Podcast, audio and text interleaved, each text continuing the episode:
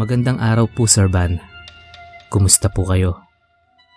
Hiling ko po sana ay nasa mabuti kang kalagayan at ang iyong pamilya. Tawagin niyo na lamang po ako sa pangalang Claire.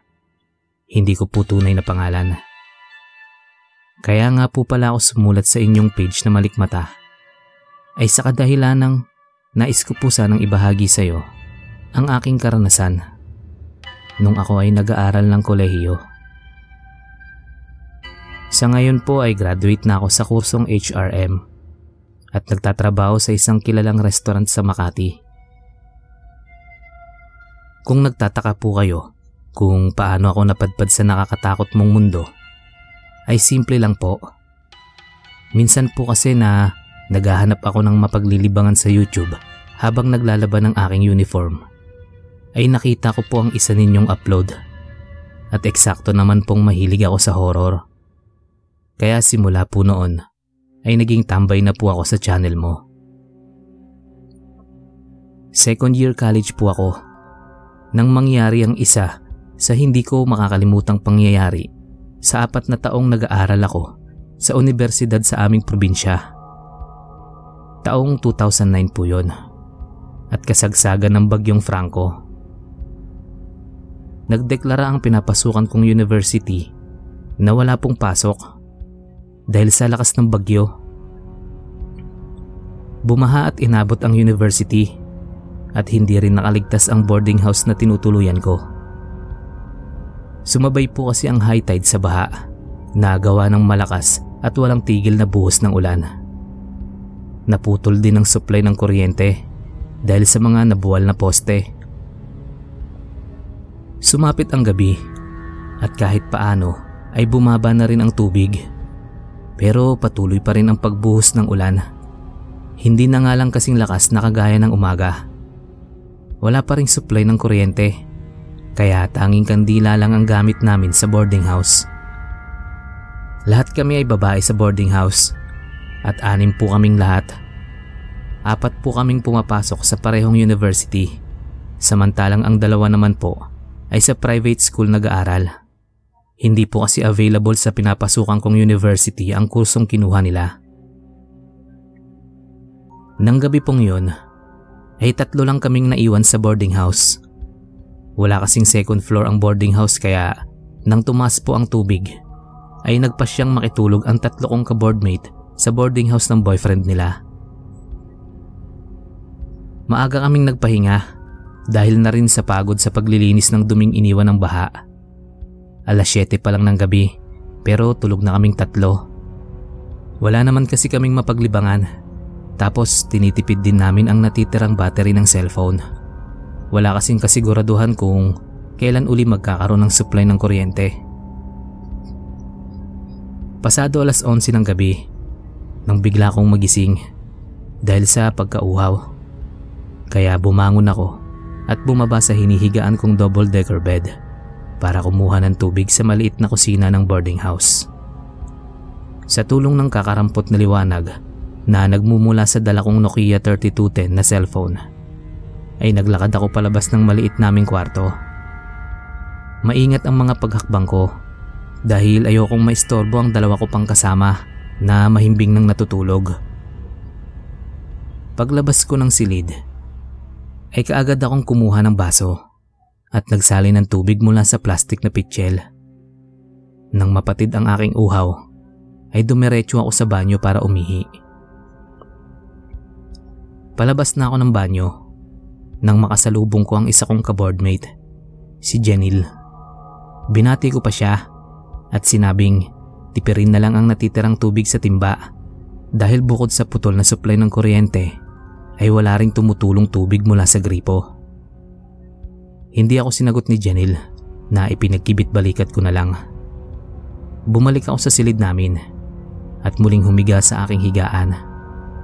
Nang bigla akong matigilan, kumabog ng malakas ang dibdib ko at sinulyapan ko si Kay na nasa tapat ng aking higaan na mahimbing pa rin ang tulog. Napalunok ako bago kabado at dahan-dahang bumangon mula sa aking higaan para tingnan si Janil na nasa ibabaw ng higaan ko. At sa kalagitnaan ng gabi ay hindi ko napigilan ang tiling lumabas sa aking bibig na ikinagising ng babaeng mahimbing na natutulog at nakabalot ang buong katawan sa kumot. Si Janil. Nagising din maging si Kay na kagaya ni Janil ay pupungas-pungas pa at halos sabay pang nagtanong kung ano ang nangyari sa akin. Sa nauutal na boses ay sinabi ko sa kanilang dalawa na nakasalubong ko si Janil sa labas ng banyo at kinausap ko pa Kagaya ko ay nasindak din si Kay at Janil. Pero kahit na natatakot, ay lakas loob pa rin kaming tatlo na lumabas ng silid. Dala ang flashlight na ipinahiram sa amin ng aming landlady kahapon. Magkahawak ang mga kamay na naglakad kami palabas ng kwarto at kinakabahang pinuntahan ng banyo. Sabay naming itinulak ang pinto pero wala naman kaming nakitang tao roon. Iisipin ko sanang namalikmata lang ako kanina. Pero nang mapansin ko ang timba na wala ng laman, ay biglang nanindig ang balahibo sa aking buong katawan. Sigurado kasi akong mayroon pa yung laman kaninang lumabas ako ng banyo. Mabilis kong hinila pabalik ng silid namin si Kay at Janil. Pero sabay pa kaming napatili. Nang mula sa isang bahagi ng maliit na salas ay may narinig kaming paos at tila naghahabol ng hiningang boses. Sul- tulungan niyo ako. At nang ilawan ni Kay ang pinanggagalingan ng boses, ay pare-pareho kaming namutla nang makita ang dugo ang katawan ng isa naming kaboardmate. Si Emily.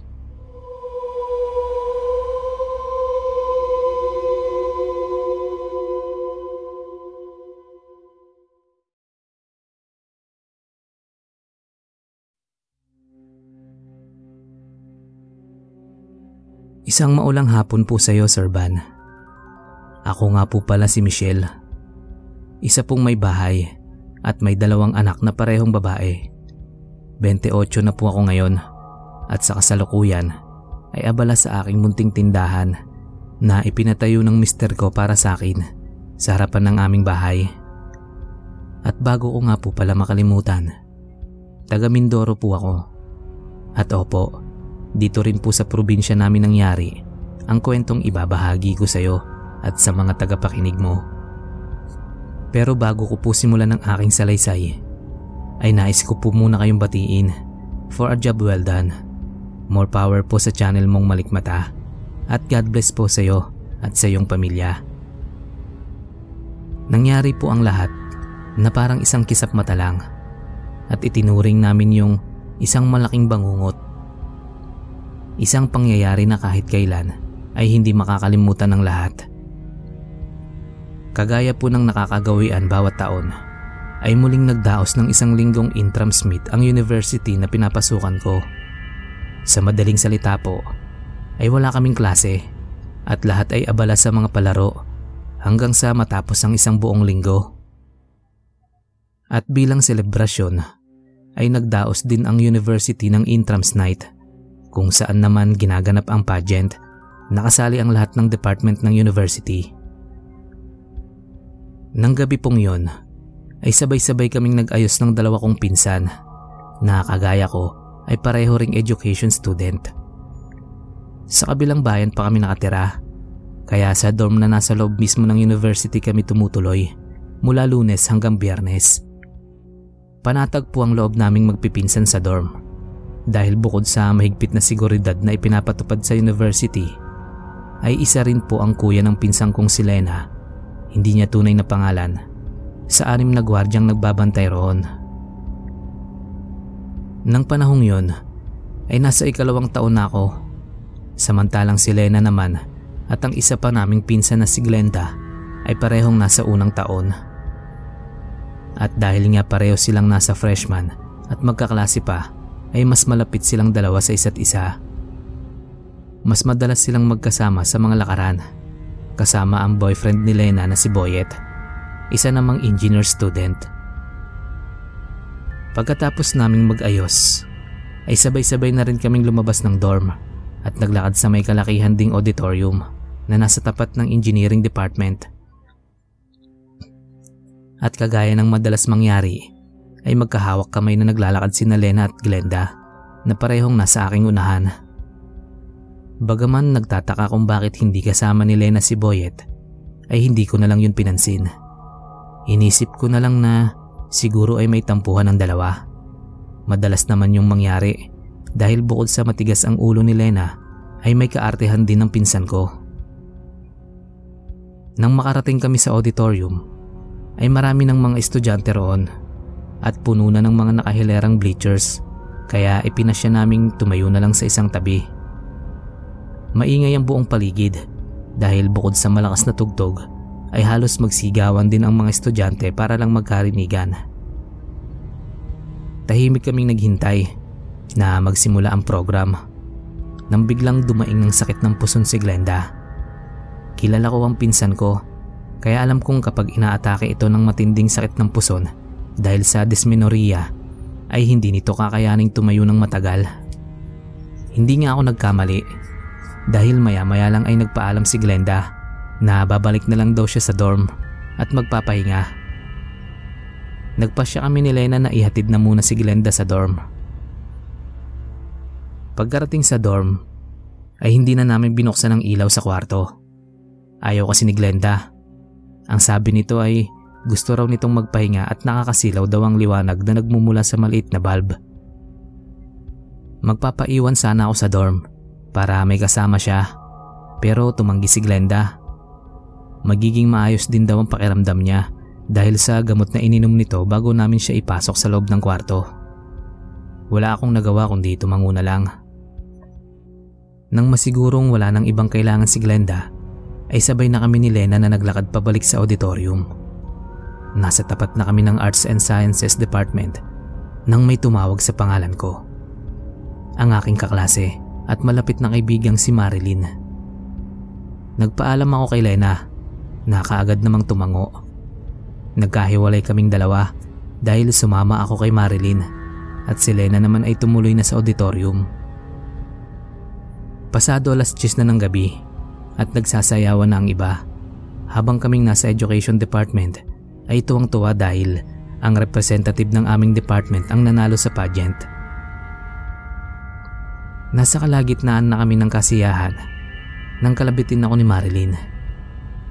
Tumawag daw sa kanya si Glenda pero dahil maingay ang paligid ay hindi nito yun namalayan. Nang silipin ko ang aking cellphone ay nagtaka ako kung bakit hindi tumawag sa akin si Glenda. Inisip kong siguro ay nagkamali lang ng pindot ang pinsan ko kaya ipinagwalang bahala ko na lang yon. Nagpatuloy ang kasiyahan at pasado alas 11 ng gabi ako nag-decide na bumalik sa dorm. Sabay kaming naglakad dahil madadaanan ng dorm namin papunta naman sa boarding house na tinutuluyan ni Marilyn na nasa labas ng university. Pakanta-kanta pa ako habang binubuksan ang pinto ng kwarto namin at nang makapasok ay kaagad akong dumiretso sa banyo para maghilamos. Wala pa si Lena kaya hindi ko na nilak ang pinto para hindi na maistorbo ang tulog ko sakaling dumating siya.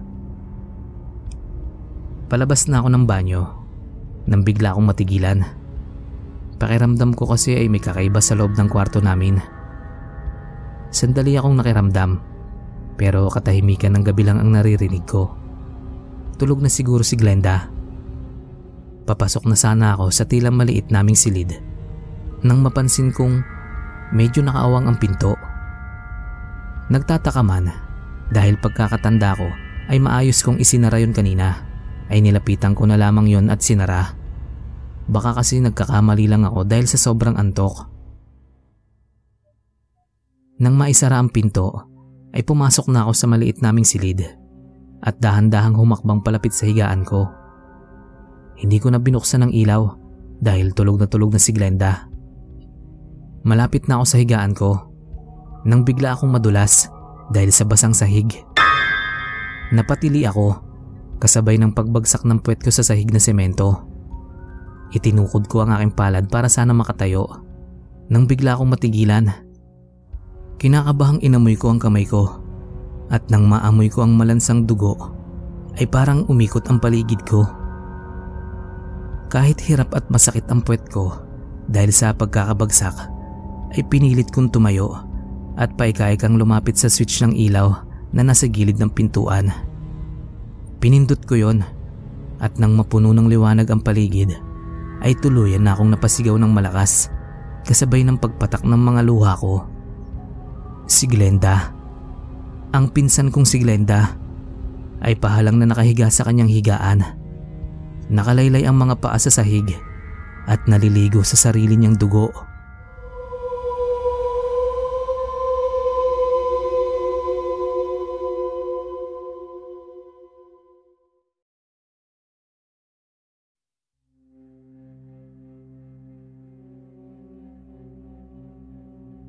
Hello po Sir Van. Tawagin niyo na lang ako sa pangalang Nicolas. Kung pahabaan po ng introduction na kagaya ng ibang nagbabahagi sa iyo ng kwento, ay hindi na po ako kakasa. Wala po kasi akong tiyaga sa ganyan. Sayang lang po ang aking laway. Maiksi lang po itong kwento ko dahil hanggang ngayon ay masakit pa rin sa akin ang nangyari. Gusto ko lang po sanang mapasama sa iyong koleksyon ang kwento ko Bida-bida po kasi ako. Ayaw kong nasasapawan. Charot lang. At bago ko po makalimutang sabihin sa'yo, isa nga po pala akong magandang sirena na nagtatago sa macho at playboy na imahe. Isa po akong basketball varsity player sa university na pinapasukan ko at natural lang na maraming babae ang nagkakagusto sa akin. Sa gwapo ba namang to? At para mapagtakpan ng tunay kong kasarian, ay buwan-buwan yata akong nagpapalit ng jowa. Pero ang totoo niyan ay hindi ko talaga matagalang makipagrelasyon sa isang muher. Ang gusto ko kasi talaga ay hombre. Isang masarap na hombre. At si Ethan na kasamahan ko sa team ay siyang gustong gusto ko. Palagi ko siyang sinasabayan pag naliligo kami sa shower room. Nakatabi lang ng locker naming mga basketball players. Siyempre, ay ano pa ba ang aasahan mo sa isang kagaya ko na isang sirenang sabik na sabik na makakita ng noches. Madalas kong masilipan si Ethan na wala namang pakialam. Palibhasa kasi ay talaga namang may kinabukasang maipagmamalaki. Nang araw na yon ay kasabay ko uli si Ethan sa shower room. Katatapos lang ng practice namin. Nauna nang nakatapos mag-shower ang iba kaya dalawa na lang kami ang naiwan sa loob. At nangyari ang matagal ko ng pinapangarap. Natupad yon nang hindi ko inaasahan.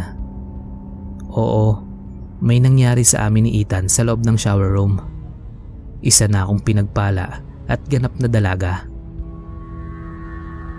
Nagpatuloy ang lihim naming relasyon ni Ethan at sa loob ng isang buwan ay hindi ko na mabilang kung ilang beses akong pinalayad ng mapagpala niyang mga kamay.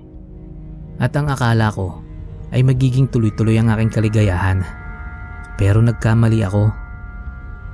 Isang hapon ay nagpa siya akong dalawin si Ethan sa boarding house niya dahil ilang araw na rin kaming hindi nagkikita.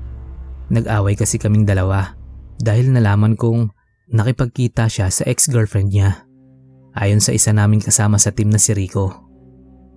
Oo, masakit. Pero hindi ko siya kayang tiisin. Kaya nagpa siya akong makipagbati na.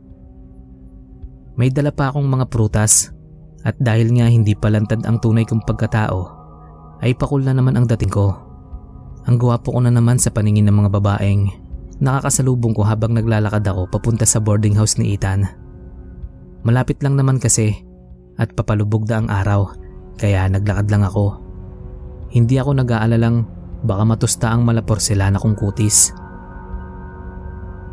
Pagpasok ko sa maliit na gate, ay kaagad akong pinatuloy ng landlady nila. Kilala na kasi ako nito dahil madalas akong pumupunta roon. Pasipol-sipol pa ako habang umaakit sa hagdanan papunta sa second floor kung saan naroon ang kwarto ni Ethan. Nang tuluyang makaakyat ay agad akong napangiti nang matanaw ang saradong kwarto ni Ethan. Sabik na binilisan ko ang aking paglalakad habang hawak ang duplicate key na ibinigay niya sa akin. Hindi na ako kumatok dahil gusto ko siyang sorpresahin. Nang may pasok ang susi sa seradura, ay agad ko yung ipinihit at itinulak ang pinto. At nagulat ako Hindi ko inaasahan na ako ang sosorpresahin ni Ethan. Nayanig ang buo kong pagkatao at kaagad na tumulo ang mga luha ko. Nang mga sandaling yon ay wala na akong pakialam sa sasabihin ng iba. Dahil si Ethan ay wala na. Nadatnan ko itong wala ng buhay habang nakapulupot sa kanyang leeg ang lubid na nakakabit naman sa nakausling bakal sa bubong. At ang higit na gumimbal sa akin ay ang mga letrang nakasulat sa pader. Kung hindi ka rin lang magiging akin, ay hindi ka rin mapapakinabangan ng iba.